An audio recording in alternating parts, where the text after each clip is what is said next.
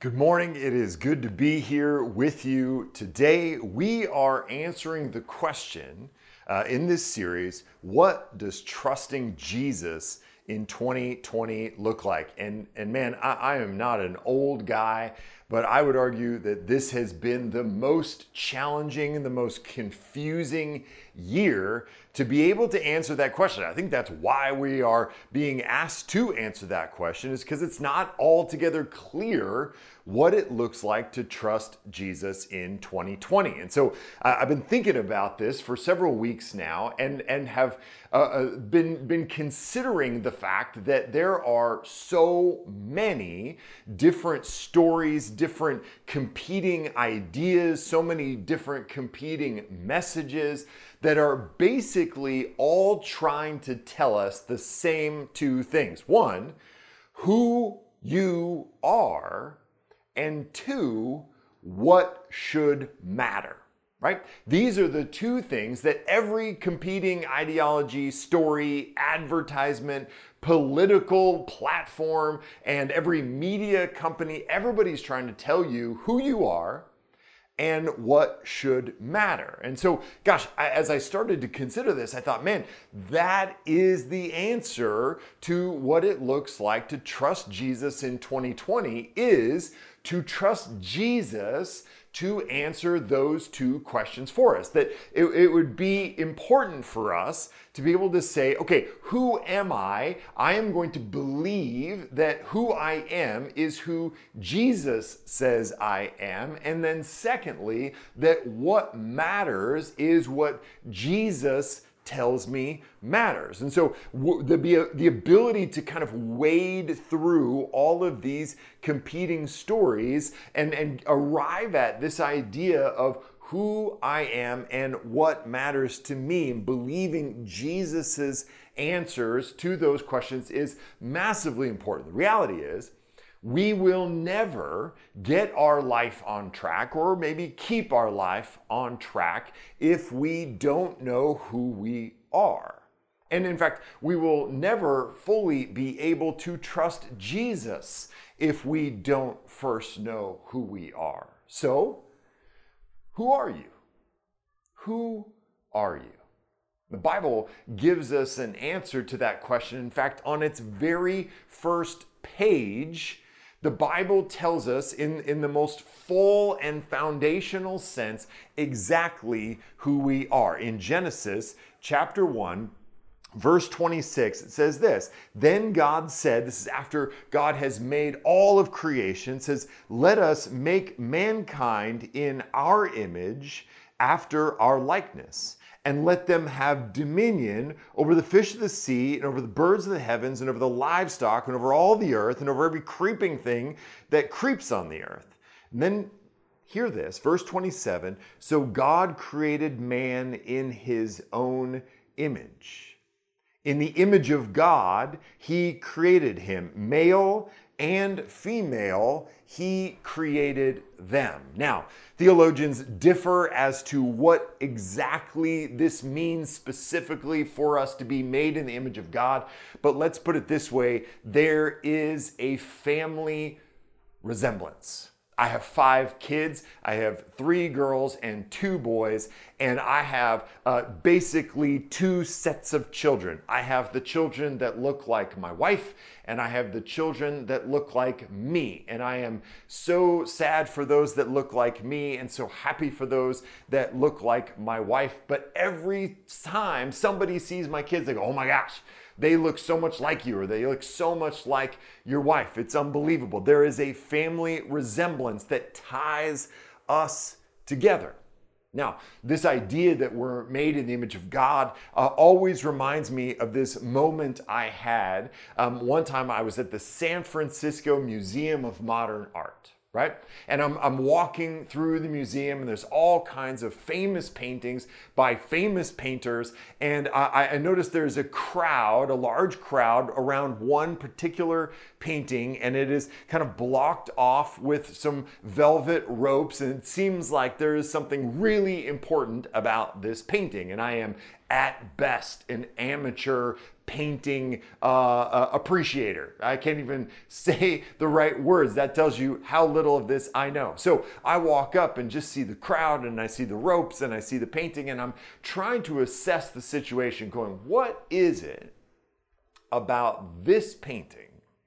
that makes it so popular, so important. I mean, first of all, it is in the San Francisco Museum of Modern Art, which that alone is a high honor. So you know there's got to be something great about it. But even more than that, it's been given a place of honor in this house of honor. And even more than that, we've got tourists crowding all around. It's being protected by security. There is something valuable and important about this painting. And so I kind of stand in the back of the crowd and I'm looking at it and I go, you know, it's not a hyper realistic picture. So it's not as if that this painting is so important because the artist was able to so perfectly capture the nuance of the image. It was a bit abstract, right? And so I'm looking at it and going, okay, well, it, maybe it's the colors, right? There were some blues and some whites and some variation of the blues, and it was it was very pretty. But I thought, you know what, those colors are, are not unique to this painting. There are other paintings who have used these colors, so it's not the colors themselves. And I thought, well, you know, maybe maybe it's the materials, right? I mean, we know that when we buy something, the, the quality of the materials makes it more expensive and more valuable. So maybe it's the materials themselves. No, this is a, you know, a couple hundred year old painting. Certainly our materials have gotten better since then. So it can't be the materials. And so I'm, I'm thinking and thinking and pondering and pondering, what is it about this thing that makes it so valuable? And I thought, well, maybe it's just the beauty right? Like it's just beautiful and it is just inherently beautiful. But then I thought, no, because in the gift shop for the SF MoMA, I can buy a print of this painting for $5.99 and that's not super valuable. So it can't be that there's some inherent beauty because the same beauty is in the print that is in the picture. And then, then I realized that the value of this painting, the reason why people, people will are gathered around the painting, why it had this place of honor, is be, not because of the painting itself, not because of its inherent beauty, not because of the colors that it used or the materials, none of it, none of it. What gave this painting its value was a small white placard next to the painting that said Vincent van Gogh. That it was the creator that endows this painting with its value. Now, there you, you can argue, and many artists probably would argue that the inherent intrinsic beauty of the thing actually gives Van Gogh some of his credibility. And I, okay, I get it, but you're ruining my illustration. The point is this: the painting itself was helpless to affect its value even one degree. 100% of the value of that painting, the honor given to it was because of the artist. That artist gave, the creator gave the painting its value. And in the same way, you are also helpless to affect your value, which might sound bad because you may feel really capable of affecting your value. But man, when you embrace this idea, I promise you it is freedom on the back end of this. And here's why because it is this means that it is not your past success or your past failure. It is not your present behavior or productivity or your future potential or position that has anything to do with your value, that you are an image bearer of God. That is the truest thing about you, and that never changes because it wasn't it isn't true because of you. It is true because of your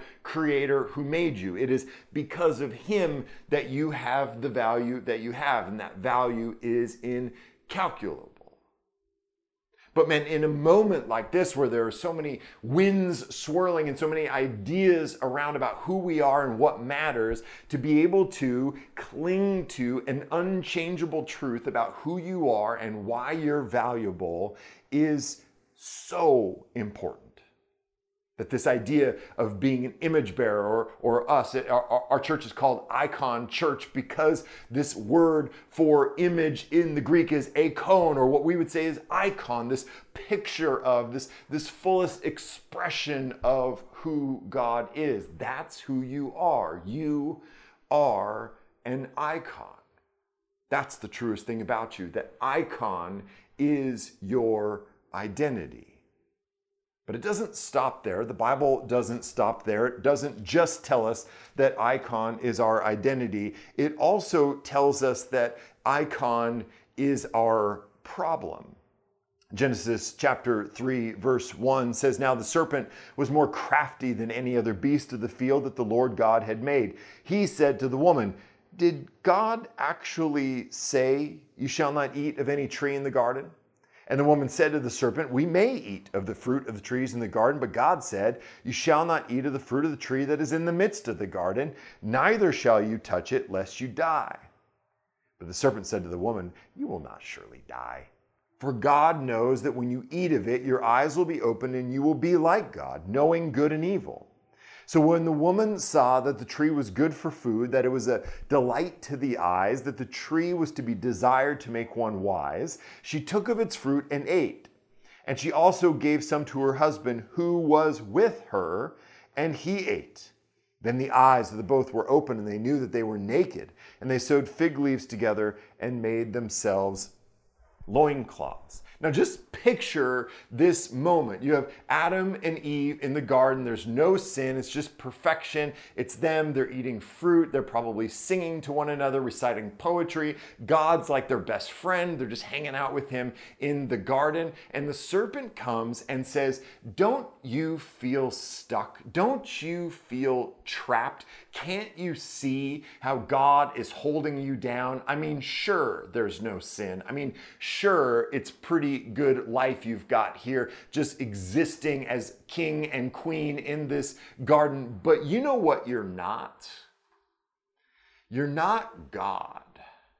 That's the one thing you're not. God is holding you down by holding back that thing about you. And this is, of course, the moment, Genesis 3, we call the fall, where everything changed. Now, here's what I want us to hear that icon is the truest thing about you, and you have never lived a day fully imaging God.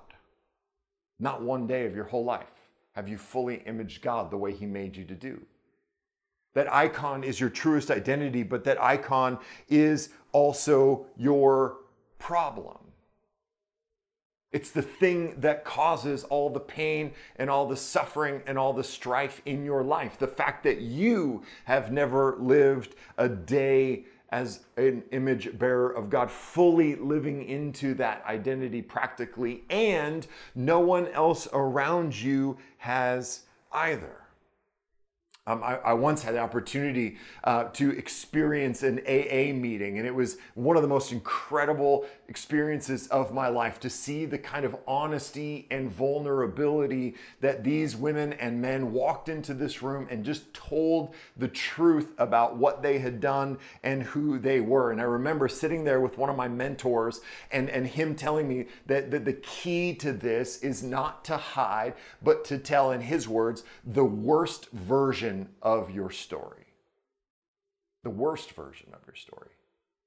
Which is absolutely not what we ever want to do. We always hide a little. We always tell why it's not that bad. We tell a better version of it with all the reasons why some of these bad things happen. He goes, honestly, that's death because you're just hiding.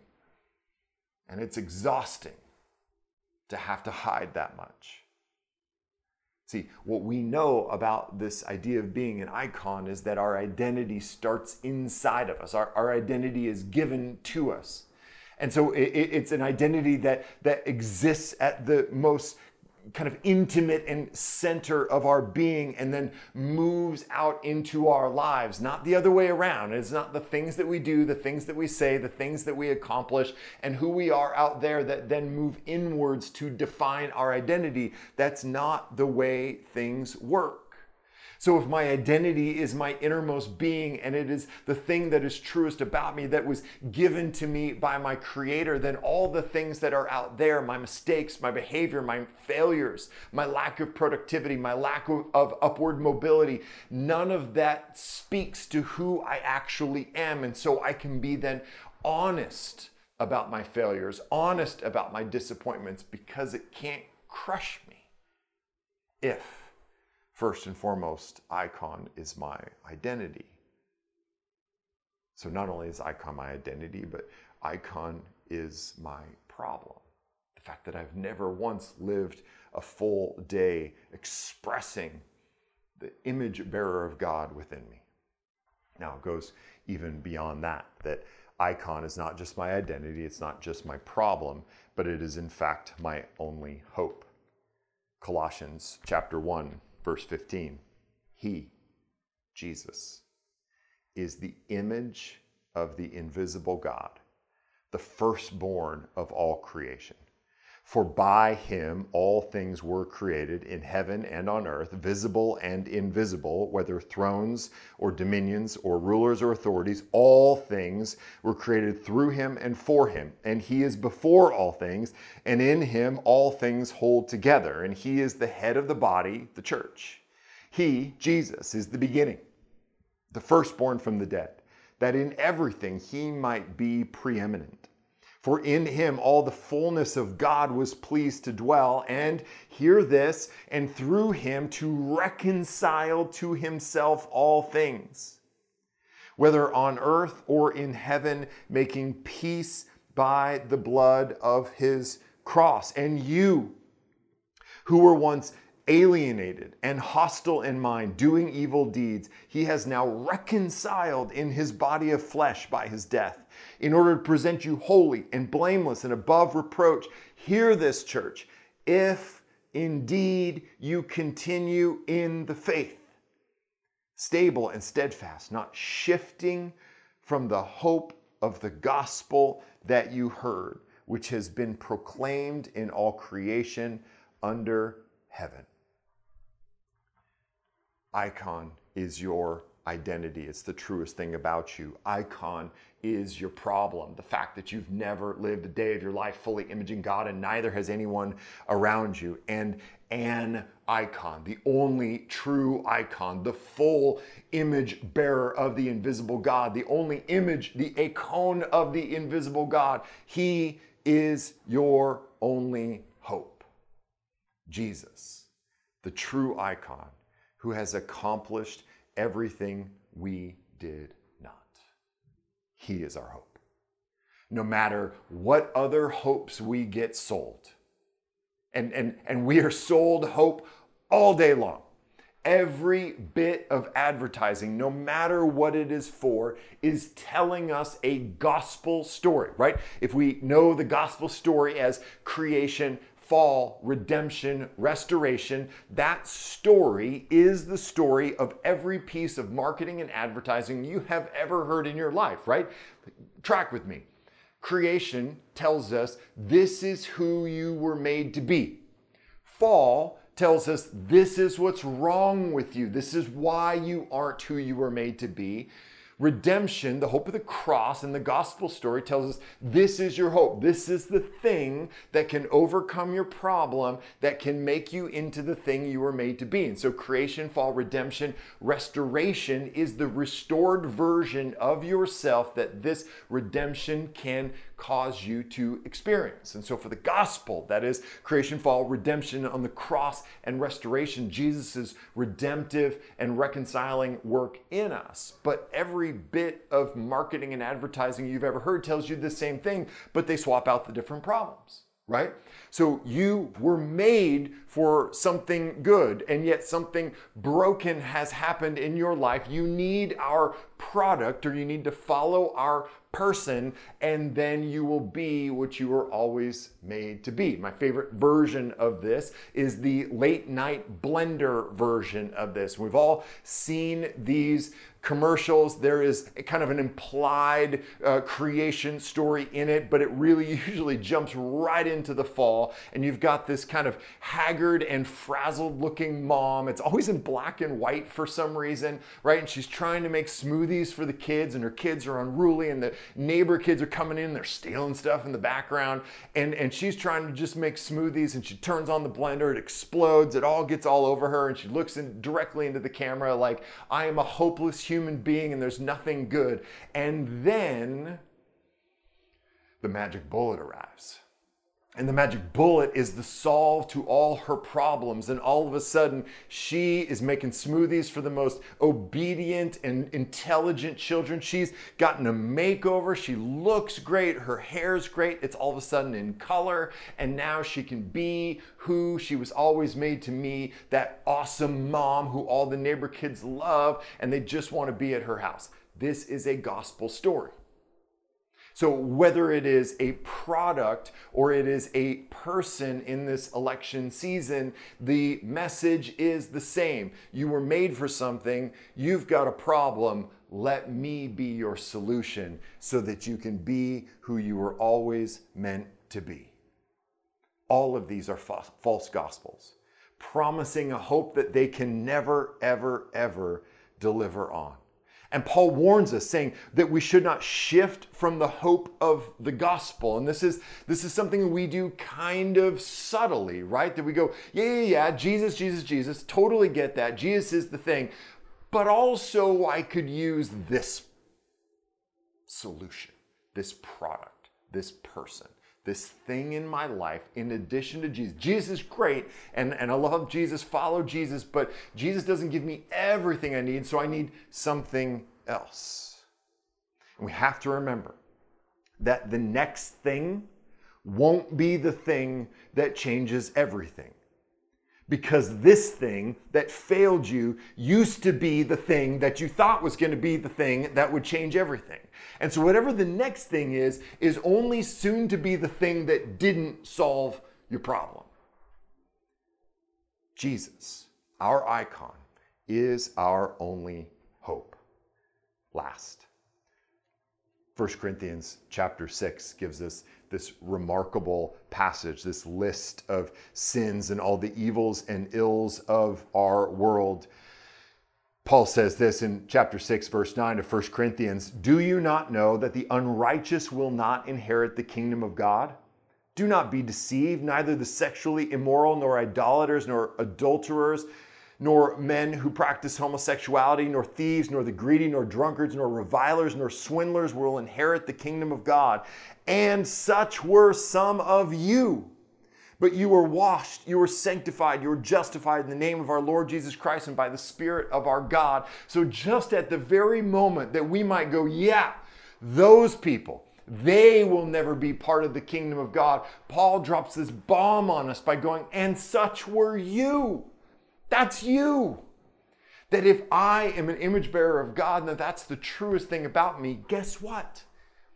It's also the truest thing about them, whoever them is for you. And we all have a them. Somebody in our life or some category of person that we just go, yeah, they cannot be with us because of the things that they do. And Paul goes, no, there is no they. There's no us and them. There is only we, made in the image of God, desperately in need of a Savior. That's all. That's the only category that we have. I remember in the early days of our church plant, we were doing a prayer night and we were walking around Cal Anderson Parks, the center of Chaz or Chop. And this was before then, but we were doing a prayer walk around the park. And I remember as I was walking, I saw a man dressed like a unicorn. Now, this was, you know, Wednesday night in Capitol Hill, no big deal. Um, but I, I saw this guy and I thought, well, that's interesting. I wonder how many people will see the unicorn guy. And I get back to the church after the prayer walk and I say, hey, how many of you saw the unicorn? And a few people raised their hands. A lot of people were very confused. My daughters were really upset they missed the unicorn.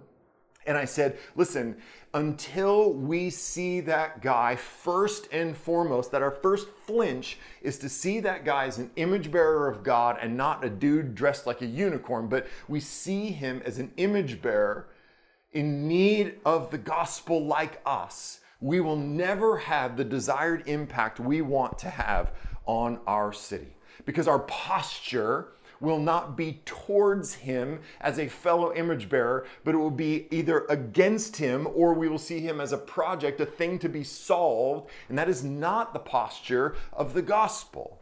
So, icon is our identity. It is also our problem. It is also our only hope. And icon is our mission. The world is completely insane right now. And 2020 has been the biggest train wreck of a year in my lifetime. But none of what has happened this year changes a thing about who you are, about what your problem is, what your hope is, or what you have been called to. None of it. None of it changes any of those things that are so core to who we are. You are forever an icon an image bearer of God, and there is nothing you can do to change that. Cling to that truth. You have never spent a day of your life fully imaging God. Admit that and live in the freedom of repentance. Your only hope is Jesus, the only true icon who died so that you might live. No one and nothing else will do that for you. And everything I just said about you is just as true about your neighbor, coworker, your enemy, and political opponent. The ones you love the most need Jesus. The ones you love to hate are made in the image of God. Unless we embrace that truth down to our bones, we will never find the peace that Jesus offers us, which is available to us even in 2020. Let's pray. Jesus, you have made us in such a way that we, we have been endowed with value we could never create ourselves. You've made us to be yours, and yet we have never lived out of that full identity. And so we need you. Jesus, be for us what we could never be for ourselves and what no other thing or person could be for us. Jesus, I pray that you would do that in us so that we can see those around us, and especially those who are farthest from us, the same way you see us as your image bearers, desperately loved by you, but also desperately in need of you. In Christ's name we pray. Amen.